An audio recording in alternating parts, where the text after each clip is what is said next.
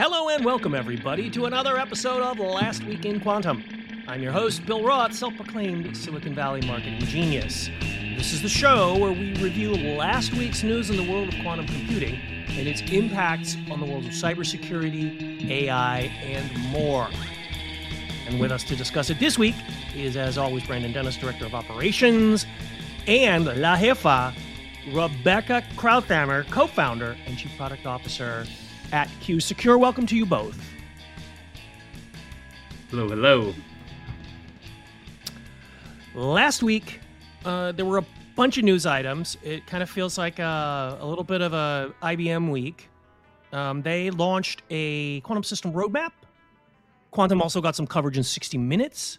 And also, the quantum legislation that we've been watching in Congress moved forward in a highly divided Congress. Let's get started by talking to our experts. Brandon, what's up first?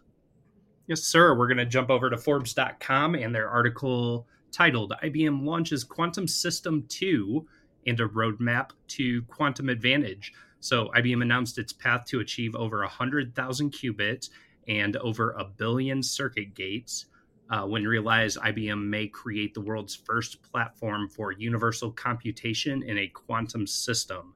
Uh, Becca, it sounds like another one to add to the qubit scorecard. It absolutely is. This is the year of the thousand qubits. So if you'll remember earlier this year, um, atom computing crossed the thousand qubit threshold, and now we've got IBM. IBM is amazing because they have this quantum roadmap. You can Google it, or you can look at our qubit scorecard right here and they never miss like it in their history they've said we're going to hit this number by this date and they're on track. So when they put this out and they say we're going to be at 100000 qubits by this year you can pretty much rely on ibm to to deliver. Um, it's next year is going to be a really exciting year. We're going to start to see exciting use cases and that's what we're all holding out for right? Qubit count's cool error correction is cool. All these things are super important, but at the end of the day, what we really want to see is that use case that we can all point to and say, hey, it solved this problem that we couldn't even dream of solving on classical. So that's really what I think we can expect from 2024. And um, final side note on IBM, did, did you, I mean, you guys know because we're all quantum nerds, uh, but you can go on and program the IBM quantum computer right now visual programmer. So if you navigate and, and use something called Qiskit, um, you can actually program a real life quantum computer. So I encourage everyone to go out and do that. It's pretty cool. Just a, and also a quick reminder: subscribe to our YouTube channel to stay on top of all things quantum. Uh, there should be a subscribe link depending on your platform below. Um, Brandon, our second article has to do with Google and IBM and their sort of strides. Apparently, they got some coverage on 60 Minutes. Tell us about it yeah, 60 Minutes Sunday night was on the TV in uh, the my household here. Um, really interesting piece that they put out covered the IBM news, new Google news. Uh, the tagline for the the online article they put out was quantum computing, a technology being developed at IBM, Google, and others.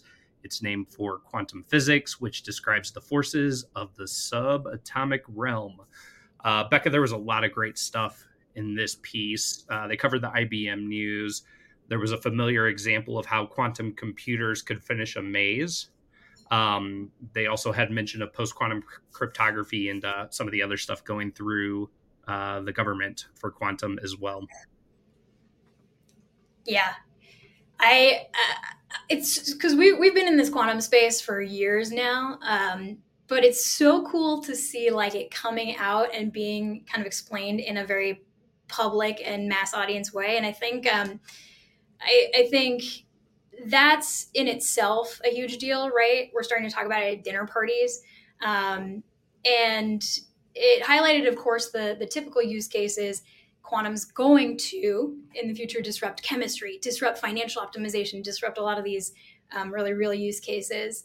And it called out IBM, who had their big announcement the day after, I believe, Google, and of course, all of the events that, that I go to or speak at and that we're all involved in, whenever we talk about quantum, we have to talk about the cybersecurity threat. Um, and they explained it really well. And the net net, of course, is that quantum is poised to break encryption, but do not fear.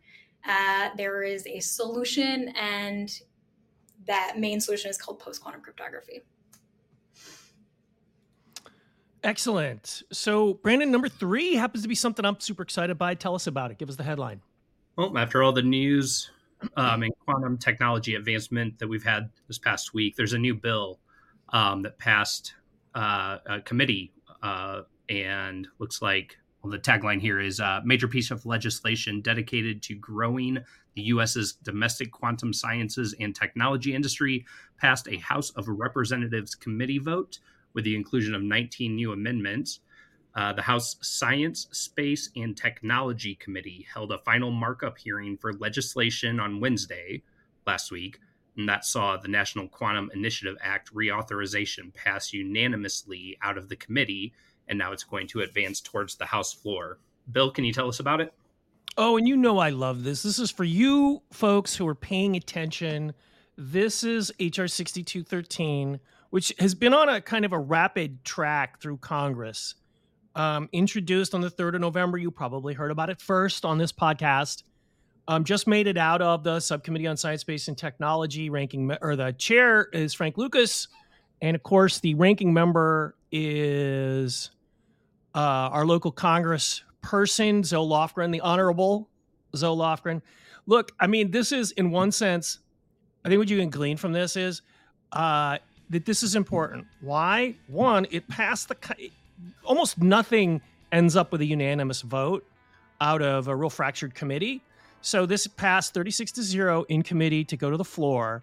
Second, it's being done in an odd year so that this is going to get done before things heat up before the uh, election cycle uh, next November and that's usually where they put legislation that is important that uh, that people need to pay attention to and don't want to play too much of a football with. So, um, I think this is big. We will, of course, uh, keep an eye on this, and you can all subscribe to this bill at Congress.gov and get up to the minute updates uh, for that. So uh, that about wraps it up for us today. You can find links to all the articles mentioned today in the show notes. And if you want weekly quantum updates, join our mailing list by visiting our LinkedIn page. Uh, LinkedIn's got a great way to uh, manage that, uh, your subscriptions. That's all for today's show.